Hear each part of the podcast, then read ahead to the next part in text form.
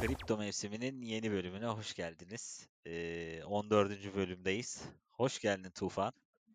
Hoş bulduk. 3. kez hoş bulduk. Evet. Başımızdan bir talihsizlik oldu ve başımızdan bir talihsizlik geçti ve 40 dakikalık çekimimiz kayboldu.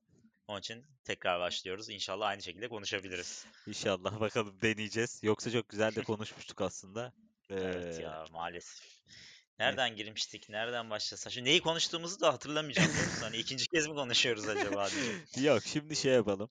Önce piyasanın durumundan tabii bahsedelim. Son birkaç gün çok hareketli geçti. Evet. Dün aşırı bir düşüş vardı. %20 civarı. Bitcoin'de %25-30'larda da altcoin'lerde düşüş oldu. Herkeste bir panik havası vardı dün. Telefonlar falan çaldı. Biz tabii böyle yayınlar yaptığımızı bilen arkadaşlar falan var. Aradılar. İşte ne oluyor? Batıyor muyuz? Bittik mi?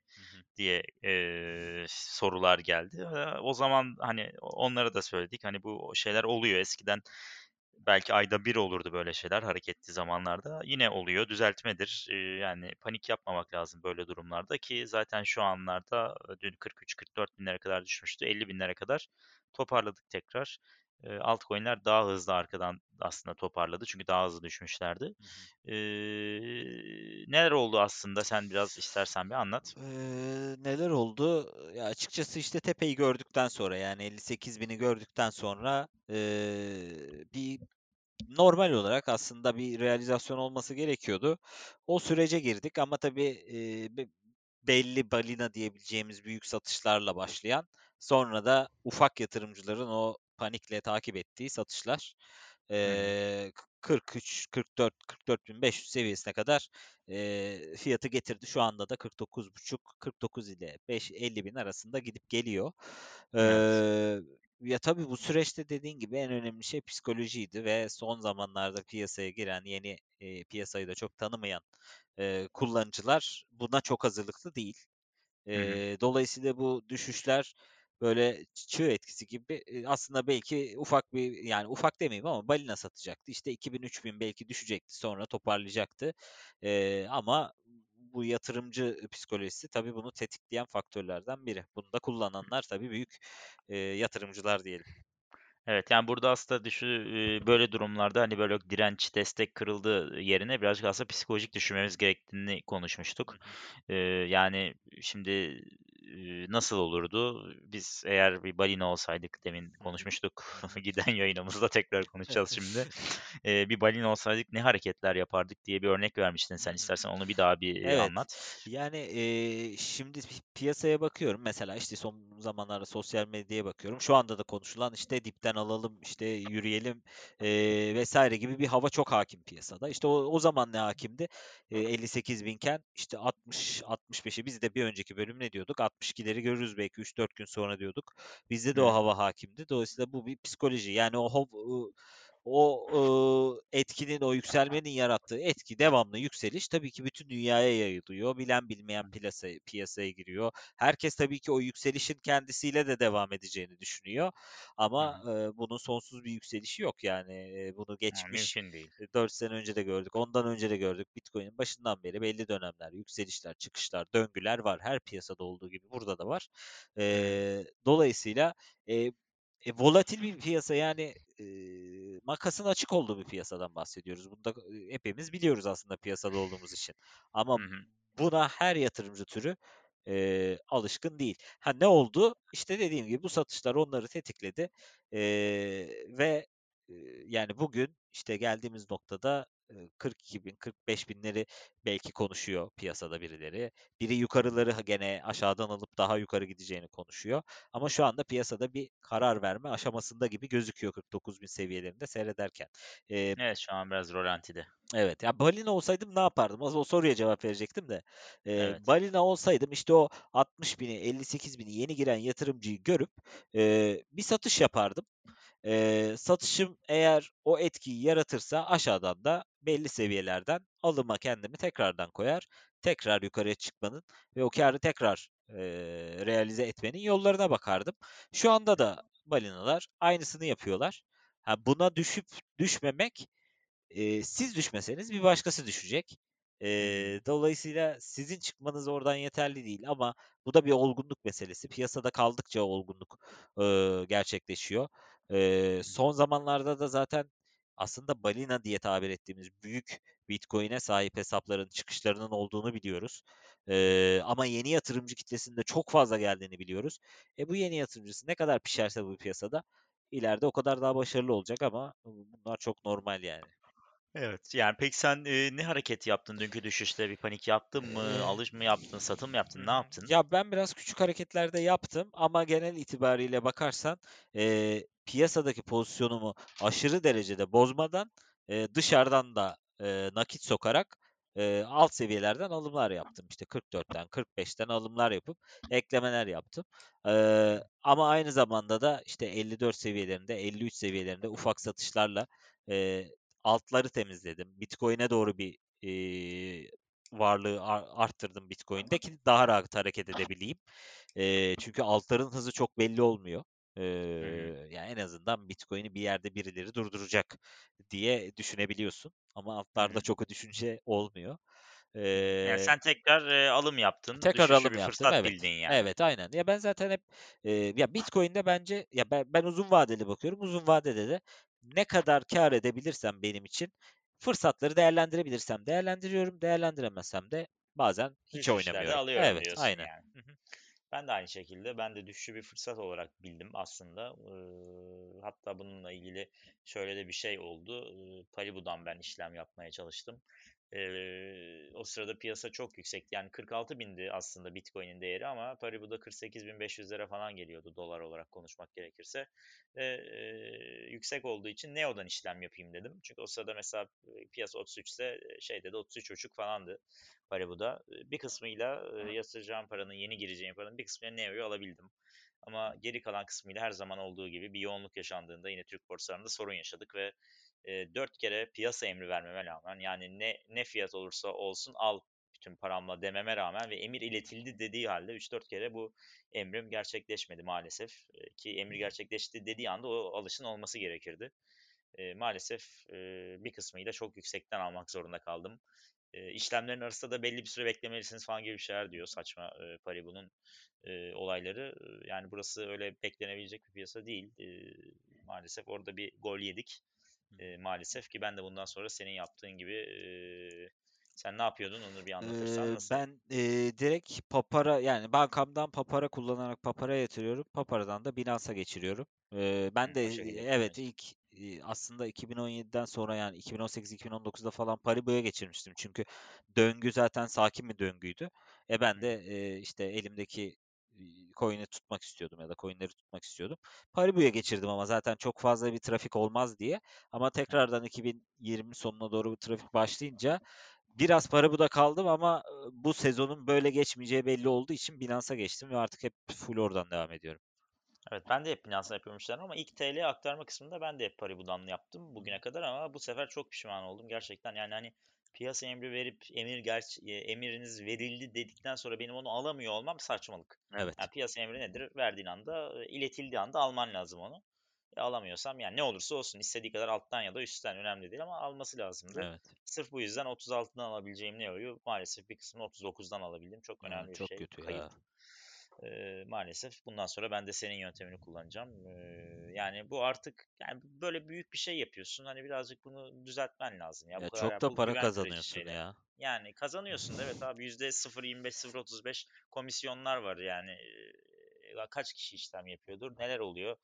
Ya neyse artık biz onu eleştiremeyelim daha fazla da yani müşteri kaygıları bu başka bir şey değil. Evet, evet. Neyse ben de alım yaptım dediğim gibi aslında iyi yerden yaptım. Ortalamam işte 36, 36,5'lara 37'lere geldi genel itibariyle.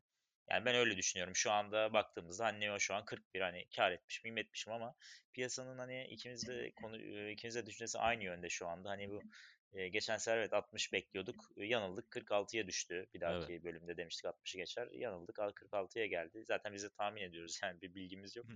Tahminlerimize göre konuşuyoruz ama burada da hani sanki 50.000'i bir türlü geçemedi gibi bu düşüşten sonra. Hani sanki bir sert düşüş daha gelip biraz da oralarda beklermiş gibi düşünüyorum ben. Hani ne bileyim 41-42'lere bir düşüş evet. Belki olup hatta belki bir 40'ın altında gösterip bir paniği tetikleyip oradan tekrar toparlar mı falan, ne düşünüyorsun sen? Evet, işte gene aynı konu. Balina olsaydım ne yapardım? Şu an herkes alttan alıp yukarıya gidişini bekliyor. Çünkü 58'i gördüyse gene oralara gelecek. Bizim ülkede de bir deyiş vardır ya. Dolar gördüğü yeri unutmaz falan gibi böyle deyişler vardır.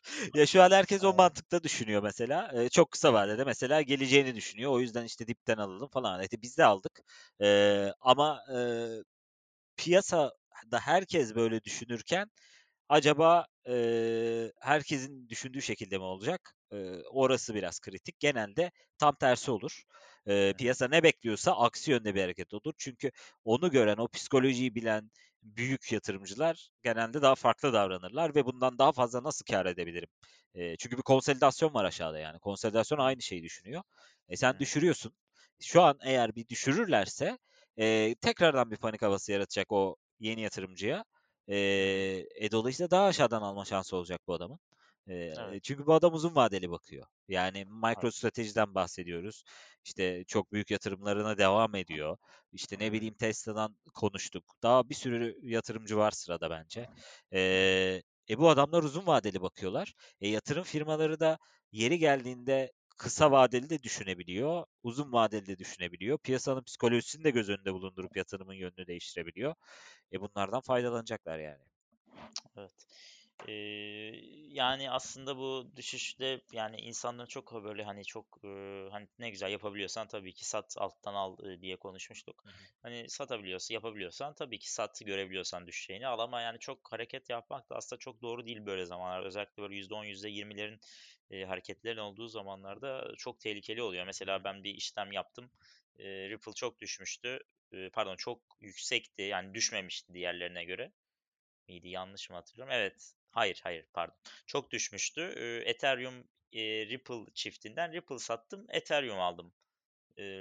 Abi bir dakika içinde %10 falan çıktı Ripple şeyin karşısında, Ethereum'un karşısında ve yani 2 dakika içinde falan $200-300 kaybettim. Yani oluyor tabii. Çok işten böyle hani yapmamak lazım yani. Hani tabii. Yani çok zor yani tutturmak bu işlemleri. Eğer gerçekten biliyorsan ya uzun vadeli plana sadık kalmak lazım. Evet. Ufak hareketler güzel ama yani çok panik yapmamak lazım. Ya zaten bir uzun vade, bir kısa vade aslında çantan olmalı yanında. Yani uzun vadede hiç dokunmayacağın ama çok güvendiğin uzun vadeli yatırımını tutmak istediğin bir alan olabilir. Bir tarafta da daha farklı değerlendirmek istediğin belli altcoin'ler olabilir. Farklı alım satım yapmak istediğin bir alan olabilir. İstersen öyle ayırabilirsin ama bir dokunmadığın bir kısım olmalı yani. Kesinlikle. Çünkü yani hepsini birden yaptığın zaman bu işlemlere çok büyük zararlar etme durumum var. Bir de panik yapıp hani bu gitti, ölüyor artık Bitcoin gibi bir şeye düşmek bence yanlış. Bu hiçbir zaman ölmedi bugüne kadar, bu Bitcoin. Bugüne kadar ölmedi yani. Bundan sonra ölür mü bilmiyoruz ama bugüne kadar ölmediğine göre bundan sonra da ölmemeli diye düşünüyoruz ve o yüzden yani çok böyle panikli hareketler yapılmamalı. Evet doğru. MicroStrategy'nin bugün $1 milyar alımı varmış. Yani mesela bunları gördükçe hani neden düşsün ki yani? Niye bitsin Bitcoin diye düşünüyorum. Bunun gibi bir sürü şey var. Ya bu adam neden yatırım yapıyor? Ha, bu adam yani bu adam bizden çok daha iyi biliyor bu işi. Yatırım firması var. Evet. Bugüne kadar ortalama en son 52 binden almış. $4 milyar Bitcoin'i var. Tesla dediğin adam, Elon Musk dediğin adam yani dünyanın adam uzaya giden adam abi yani. En son en zenginiydi de galiba Tesla'nın hisselerindeki biraz düşüş ikinci sıraya falan düşürmüş onu. Aynen öyle. Yani bunlar alım yapıyorsa hani panik yapmak için bir sebep olduğunu düşünmüyorum. Eğer çok büyük bir numara yoksa bu işin içinde. Yok. Şu an öyle bir şeyden bahsedemeyiz. Yani böyle aşırı ayı sezonu geldi şu an baskı başlıyor falan gibi bir şey değil. Ama ufak realizasyonlar %10'lar, %20'ler görülmesi lazım. Çünkü çok da uzun zamandır görülmedi yani. Son 2 aydır göremedik. Çok normal. Bu düzeltmeler. Çok normal. Zaten şu an aslında piyasayı daha sağlıklı bir hale getiriyor. Yani evet. Bunlar olmasa asıl korkmak lazım. Evet. Yani çünkü bu böyle devam etse mesela 70'leri 75'leri böyle görse yapacağı düzeltme belki yarı yarıya olacak. 30 bin düşecek belki. Evet, aynen öyle. Yani bu yüzden bunların olması çok normal diyoruz. Evet, sen devam et. Ne yapacağız? Belki hani onu konuşabiliriz. Önümüzdeki süreçte ne bekliyor olabilir? Şimdi 49 binden nereyi gideceğine konuşabiliriz. Hı hı. Şimdi burada mesela işte çift yönlü bir hareket beklemek lazım. Yani bir çantanızla uzun vadeli yatırımınız olacak. Bir aşağıda da dışarıdan getirdiğiniz nakit olabilir. Kullanmadığınız kısım olabilir. Onunla bir aşağılardan ufak alımlar yapmak lazım. Emirler koymak lazım. 41-42 evet şu an herkesin konuştuğu mesela direnç seviyeleri. Hani herkesin beklediği olur versiyonuyla oralara emir koyabilirsin. Ya da bu noktadan belki hiç düşmez diye ayrı bir güvenin olabilir. O zaman da zaten uzun vadeli çantanla devam ediyor olursun. Ama ben o şekilde değerlendireceğim yani. Şu an hem düşüşü de bekliyorum hem çıkışı da. Ama ilk bir düşüş bence bir yaşayacağız. Bir temizlik daha olacak gibi bir düşüncem de var. Evet, ben de aynı şekilde düşünüyorum. Yani sanki bir şu 50.000'i zorladık, geçemedik ya bu aralar bugün evet. Özellikle. Herhalde bir yani bir sert bir düşüş daha yapıp biraz oralarda bekleyebilir gibi geliyor bölümün başında söylediğimiz gibi. Yani panik yapmamak lazım. Ben alım fırsatı olarak göreceğim bu arada. Yine düşerse yine alacağım eğer param olursa.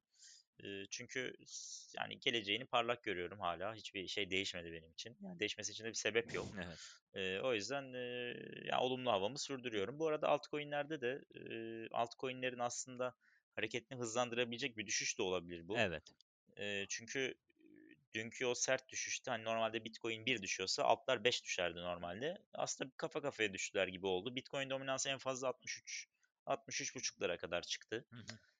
O yüzden hani mesela şu anda ilk bir hafif toparlamada hemen 61.5-62'lere kadar bugün tekrar düştü dominans. Yani birazcık buralarda yükseliş başlarsa altlar daha hızlı hareket edeceğini düşünüyorum. Ve bu sefer 60'ın altına inebilir dominans. O yüzden bu düşüşlerde altların çok erimemesi Bitcoin karşısında aslında altları güçlendiriyor bir yandan. O yüzden daha sağlam olacak diye düşünüyorum altlar. Evet. Yani ben de öyle bakıyorum. Çünkü bu sene özellikle bu döngüde hiç altlar tek başına hareket etmedi. Hep Bitcoin'e bağlı hareket etti. Ama normalde böyle olmadığı dönemler de var. Yani 2017'de biz bunu yaşadık. İşte Bitcoin düşüşe girdiği dönemde altlar çok güzel değerlenmeye başladı. XRP, Ethereum vesaire kendini gösterdi. Birçok alt vardı. Neo vardı o zamanlar. Tron vesaire. Böyle bir dönem olacak. Yani eğer diyelim ki buradan şimdi bir düşüş yaptı. İşte 41, 42, 39 belki gördü. Bir dönem sabit kaldı. Konsolide oldu. Güç topladı. O güç topladığı, stabil olduğu dönemde altların yükselmesini bekleyebiliriz. Evet. Yani bu düşüşte çok erimemesi altların aslında önemli bir şey değil mi? Hı hı, aynen. Yani işte sağlam kalan birkaç coin oldu. Mesela Solana yükseliş yapmış. O düşüş esnasında bir defi. Onun dışında Terra'yı takip ettim. Gene o sağlam kaldı. Belki bundan sonraki düşüşte işte 5 tane değil 15 tane 20 tane coin altcoin daha güzel değer yapacak. O zaman da ne yapacak? Yatırımcı şeyi görmeye başlayacak. Tamam Bitcoin'e bağlı değil olmayanlar da var diyerek oralara da kayış başlayacak. Onların bir artışı başlayacak. Dolayısıyla bu döngü bu şekilde devam edecek aslında. Evet, yani aslında panik yapmamak lazım kesinlikle ve yani ani hareketler abi düşüyor işte acil satalım alalım gibi muhabbetlere çok girmemek lazım. Çünkü önemli olan psikolojiyi düşünün. Yani herkes sürekli kazanacağını düşünürse o piyasada kimse kazanmaz. Bunu ilk bölümden beri söylüyoruz. Birilerinin mecburen maalesef ki kaybetmesi gerekiyor ki birileri kazansın. Tabii ki. O yüzden bu hareketlerde çok saf olmamak lazım aslında. Hemen satmamak lazım. Hı hı. Tabii ki satıp alttan alabiliyorsanız yapın yani. Ben yapamıyorum. Evet. Ben başaramıyorum yani böyle bir şey hiçbir zaman. O yüzden yapabiliyorsanız tabii yapın ama panikle hani işte Bitcoin bitiyor diye bir şey düşünmek saçmalık bence. Hı hı. Yani bana göre saçmalık kendi düşüncem bu. Çünkü bu kadar olumlu haber varken, bu kadar insan, bu kadar büyük firmalar Bitcoin'e yatırım yapmaya başlamışken yani Bitcoin'in bitiyor olması hiç zaman bitmedi bugüne kadar bu Bitcoin. Bitcoin bitmedi yani. Müthiş espri. Bir... Abi Bitcoin üçüncü kez bölümce. Üçüncü kez bölüm çekmenin verdiği bir şey var farkındaysan. Çünkü ne konuştuğumuzu hatırlamıyorum. Bu başımıza gelen kayıt kaybı olayından dolayı hani çok güzel şeylere değinmiştik. Şu an aklıma gelmiyor aynı konulara değinmek ama bunun için böyle esprilerle bağlıyorum. Yani bitmedi o yüzden bitmeyecektir de. Onun için panik yapmamak lazım. Uzun vadedeki hedefleri korumak lazım. Amaç uzun vade olmalı her zaman bence. Evet. Kısa vadede tabii çıtır alımlar, satımlar yapabiliyorsanız, para kazanabiliyorsanız çok güzel yapın. Ama bunun dışında hani panik yapmamak kesinlikle önemli. Evet. Yani dediğim gibi işte beni arayan böyle hiç bu konuyla alakası olan dün biri oldu mesela. Diyor ki işte Bitcoin çok iyi para kazandırıyormuş. Ya o sırada Bitcoin %30 düşüyordu, %25 düşüyordu. Yani nasıl ne diyebilirim ki o sırada ben yani? O sana göre değil abi bu iş yani. Evet, öyle demek gerekiyor. Yani öyle dedim zaten. Hani senin yani siz kaldıramazsınız bunu dedim. Kapattım telefonu yani çünkü gerçekten öyle. Bazıları bunu kaldırabilecek şey de değil. Şimdi insan bugüne kadar yaptığı tek yatırım faize koymak olmuş. Mesela parasını atıyor. Hı hı. Faiz ne abi? Yılda %17 yani ayda %1,5 belki getiri sağlıyor. Ya burada Bitcoin'de bir günde %25 düşüş oluyor. Sen nasıl bu ortama ayak uyduracaksın ki? Çok zor. Evet. Ya yani psikolojin de için tehlikeli. Evet. Para kaybedersin. Yani bir de işte o şeyi artık insanların kırması lazım. Yani devamlı para kazandıran bir varlık var mı dünyada? Ben bilmiyorum böyle bir şey. Yok abi yok. Altın diyorlardı. Ne oldu altın? Herkes 530'lara kadar çıktı altın. Şimdi bugün Türk lirası olarak konuşsak 400'lerde. Yani 2000 ons olarak konuşsak 2000 dolarlara kadar çıkmıştı. Şu an 1800'lerde. O da tamam uzun vadede çıkıyor. Güvenli bir yatırım aracı diyorlar ama o da düşüyor. Yani bu kısa vadede lazım. Her şey düşüyor abi. Her şey düşüyor yani ama mesela altın %5 düşüyorsa en büyük düşüşü o kadarsa Bitcoin %25 düşüyor abi, adamın doğası böyle. Evet. Yani bunda panik yapmamak abi, çok doğal bir şey. Kazanırken 5 katını kazandırıyor altından ama düşerken de 5 katını kaybettiriyor. Yani bu çok normal, bu bir düzeltmeydi bana göre. Devamı da gelebilir yine 40-41 bin lira olur ama yine çıkacak. Evet. Yani ben 40-40 ne inerse yine alacağım tekrar söylüyorum. Tabii ki. Ya işte zaten yani bu psikoloji önemli olan. Yani evet. 40-40 bine düşerse alır mısın? 30'a düşerse daha çok alırım. Mesela 20'ye düşse inanılmaz alırım. Yani hani abi alacak kalmadı, para kalmadı. Evet işte sıkıntı orada. Yani sonuç olarak altında Bitcoin'den daha yavaş hareket etse de Bitcoin'de hızlı hareket ediyor yani. Bizim bir yayın koptu da aradan bir şu an birleştirme yapmak üzere S vererek girelim dedik. Ama gördüğünüz gibi olmadı. S'i veremedim. Neyse buradan sonuç olarak söylemek istediğim şey şu. Bitcoin daha hızlı hareket yapan bir şey. Normal %25 de düşer, %30 da düşebilir. Panik yapmamak lazım deyip bu konuyu kapatıp Ripple konusuna dönüyoruz. Evet. Ripple'da da davası dava değil de ön duruşması mı deniyor? Hı, evet, Kerem. Ön duruşma oldu. Burada neler oldu? Sen takip etmişsindir. Ripple'la ilgili takipçiler vardır. Biraz onunla ilgili konuşalım. Evet. Şimdi Ripple'da şöyle bir olay var. Tabii SEC davası diyoruz. SEC yani aslında bu kripto para birimlerinin olduğu Amerika'daki yönetim birimi gibi düşünülebilir. Bunlar diyor ki Ripple aslında yani genel bütün para birimlerinin yönetimi orada, kriptoları da onlar regüle edecek ya da etmeyecek neyse. Evet. SEC diyor ki sen bir menkul kıymetsin diyor Ripple'a. Bunu neye dayanarak söylüyor? İşte Ripple'ın bir kendi aslında Ripple Labs diye bir firma var. Bunun sahibi SEO'su var. CEO'su var. Brad Garlinghouse. Brad Garlinghouse aynı zamanda o da şu an davalı statüsünde zaten. Ve hani diyor, aynı zamanda Brad'in elinde de bayağı XRP var ve bunları da belli dönemlerde satıyor. Yükseldikçe de satıyor. Onun bir anlaşması var. İşte her ay şu kadar satacağım vesaire gibi. O yüzden diyor ki aslında sen hem bu para birimi için çalışıyorsun, hem bu para birimi elinde bulunduruyorsun, hem de bundan para kazanıyorsun. Yani bu hisse senedi gibi bir şey senin için. Dolayısıyla senin menkul kıymetler borsasına kayıt yaptırman lazım diyor. Ama bunu bu sene söylüyor. Bundan önce Ripple'ın bu daha listelenme, yeni çıktığında işte piyasalarda, Binance'da, Coinbase'de ve benzeri yerlerde listelenmesi için SEC'in birçok yerle konuşma yaptığını ve bu konuşmaları işte kripto para birimi olarak lanse ederek konuşmaları yaptığını söylüyor Ripple avukatları bu ön duruşmada geçen gün yapılan. Dolayısıyla sosyal medyada tabii ki bir algı hemen başladı. Zaten bu yani davanın, ön duruşmanın kayıtları internete sızdı. Ve internette herkes bunu konuşmaya başladı, bu konuşmaları.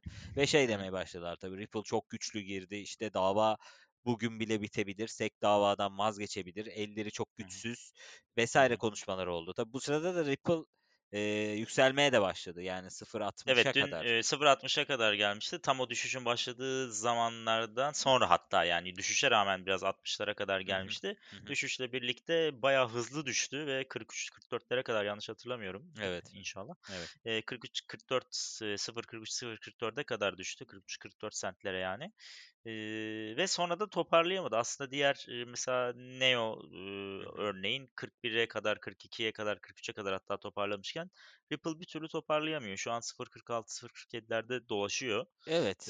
Onun sebebi de bu yani. Diyorsun. Evet evet. Yani o yarattığı aslında şimdi bütün tabii insanlar bilmiyor. Yani ön duruşma, sonra dava uzayacak, daha diğer celseler olacak, somut kanıtlar. Yani Ripple'ın iddiaları var. İşte sen böyle konuşmadın daha önce. Şu an böyle konuşuyorsun. Ya da Ethereum'a para birimi diyorsun, XRP'ye demiyorsun gibi böyle ikilemleri ortaya çıkarıyor. Ama bunları ne kadar belgeleyebilecek, arkasında ne kadar durabilecek, bunları önümüzdeki süreçler belirleyecek. Dolayısıyla ama işte o gün o algı, bir anda sanki dava bitecek algısı Ripple'a bir ivme kazandırdı. Tabii ondan gene kazanan kazandı. Sonrasında da tabii bir düşüş oldu ufak. Ama hani davanın seyri olumlu gözüküyor söylenenlere göre. Dediğim gibi kanıtlar vesaireler önemli. Bu bugünden yarına çözülecek bir dava değil. O yüzden hani böyle hemen Ripple'a yatırım yapayım işte 5 katı 10 katı. Evet, değerlenmedi ama dava önünde çok önemli bir engel. O kalkmadan kolay kolay da yükselmesi zor gözüküyor. Yani aslında kalkarsa çok hızlı hareket edebilir. Tabii, ama aynı zamanda dava belki yıllarca sürecek ve o belirsizlik iyice... Evet, ama ben sana beklentimi söyleyebilirim. Yani Tether mesela davası çözüldü biliyorsun. 18,5 milyon dolar gibi bir ücretle aslında çıktı işin içinden Tether. Şimdi XRP davası da... Şimdi o işin bir siyasi tarafı da var. Şöyle şimdi SEC... Davayı açtığında Ripple'a, dediğimiz gibi bu yeni bir söylem. Sen menkul kıymet değilsin ya da işte manipülasyon yaptığın gibi bir söylemi ilk defa SEC'ten, hani son zamanlarda çıkan bir söylem. Daha önce öyle değilmiş. Siyasi bir tarafı var dedim. Siyasi tarafı şöyle. Trump tam gitmeden önce bu dava açıldı. Ve aslında Trump'ın atadığı bir başkan tarafından açıldı. Sonrasında tekrardan o yönetim değişti bu arada SEC'te. Trump gidince. Ama XRP'nin, yani bu tamamen bir spekülasyon da olabilir ama Cumhuriyetçi kesim tarafından desteklendiği, Cumhuriyetçi kesimin çok sahiplendiği söyleniyor. Ve bu dava aslında SEC'i zorda bırakacak bir dava olduğu söyleniyor bu anlamda. Yani Trump bomba bıraktı bu tarafa, öyle gitti olarak yorumlanıyor. Hatta aynı gün şöyle bir olay oldu, onu da paylaşayım. Ön duruşmanın olduğu gün büyük ihtimalle Brad Garlinghouse ya ön duruşmadan çıkmıştır ya başka bir şeydir. Hemen bir retweet atıyor. Retweet yapıyor Twitter'da. Wyoming'in işte XRP'yi dijital para birimi olarak eyalette kullanacağını falan söylüyor. Wyoming'in yönetimine de bakıyorsun. Cumhuriyetçiler çok ağırlıkta. Yani bir siyasi çekişme havası da var. Yani tam ön duruşmanın olduğu gün, tam bu konuların konuşulduğu gün. Ripple'ı alet ediyorlar buna diyorsun yani. Evet. Orada öyle bir şey var. Ama bu davanın ben düşeceğini, çünkü yeni gelen yönetimin bu davanın arkasında çok uzun süre durmayacağını düşünüyorum. Ya ufak bir para cezası olabilir gene Tether olduğu gibi. Ya da başka bir çözüm olabilir. Bu şekilde de Ripple'ın önü açılacaktır diye düşünüyorum. Çok uzun sürmemesi gerekiyor bu davanın. Evet, ben de öyle düşünüyorum. Yani toparladığında da hızlı çıkış yapabilecek bir şey. Onun için yani elimizde az bir şey tutuyoruz. Ben hala tutuyorum. Şu diğer altcoin'lere falan bir hızlıca bakarsak, ne oldu dersek, hepsi birlikte indiler, çıktılar aslında. Fazla şey yapan, ayrılan bir şey olmadı. Hani bu inmedi, düşmedi demişiz ama iyi performans çizen ben bir tane dikkat ettim. Bu daha önce konuştuğumuz XM, NEM.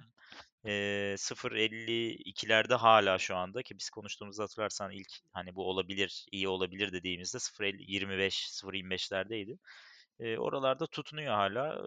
Yani 0.50'lerde tutunuyor daha doğrusu. Hatta 0.60'lara kadar da çıkmıştı düşüşten önce. Evet. Performansı iyi ama onun dışında genelde defiler ağırlıklı daha hızlı düştü gibi görüyorum. Evet, evet. Ana eski coin'lere göre. Ama genelde aynı hareketler yapıldı. birkaç tane şey dışında, istisna dışında piyasa hep aşağı gitti.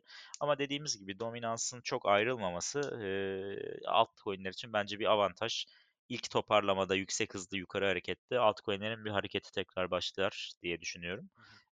Zaten hani 63'ün de üzerine çıkmadığı için, 65'in üzerine çıkmadığı sürece biz buradayız demiştik. Hala altlara olan şeyimiz devam ediyor. Evet. O yüzden orayı devam ettiriyoruz. Peki bir dahaki konuşmamızda ne olur diye bir tekrar toparlayalım hızlıca. Yavaştan kapatalım bölümü. Benim beklentim şu an piyasanın aksine, yani piyasa evet yükseliş bekliyor. Ben bir 41, 42, 40 test edebiliriz diye düşünüyorum. Ben de aynı şekilde düşünüyorum seninle bu sefer. Yine bilemeyebiliriz. Evet. Kesinlikle birden 60-70 de olabilir. Ama ben de senin gibi düşünüyorum. Bir hızlı düşüş daha, bir panik havası daha belki. Evet. Elinde kalanları o dipi.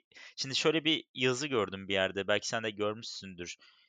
Dip'i mi alıyoruz yoksa dip mi olacağız diye bir yazı var. Yani buying the dip versus being a dip diye bir analiz var. Değil mi? Aynen evet, en üstte çıkıyor. Evet.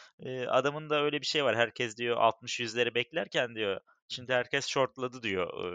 Evet. Yani normal yani shortluyor olması da, ama ben hala 60-100'ü bekliyorum mesela yakın vadede. Tabii yani ya o adam da zaten şeyden bahsediyor. Mesela şuraya düşerse şu kadar alırım. Buraya düşerse daha çok alırım. Aynen. Evet, buraya aynen öyle. Bütün kasayı basarım falan gibi. Evet, zaten genel şey long adamın. Yani long pozisyonunda zaten bunu yazarken bile hani düşebilir diyor ama yine long'tayım ben diyor.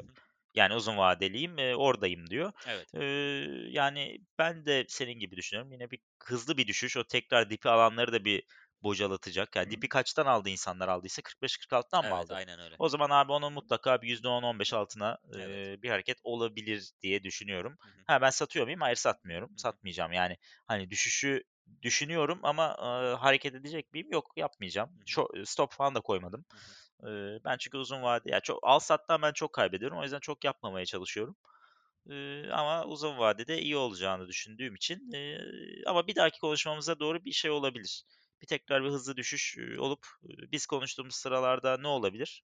42-43 binlerde. 43 binlerde falan yakalayabiliriz cumartesi. Evet. O zaman bunu not alalım bir yere. Şu anda bu arada da 49 bin altına doğru devam ediyor Bitcoin. Evet. Yani yukarıdan bir baskı var. Yani aşağı şöyle diyeyim, yukarıdan baskı var demeyeyim de aşağıdan yeterli alım yok.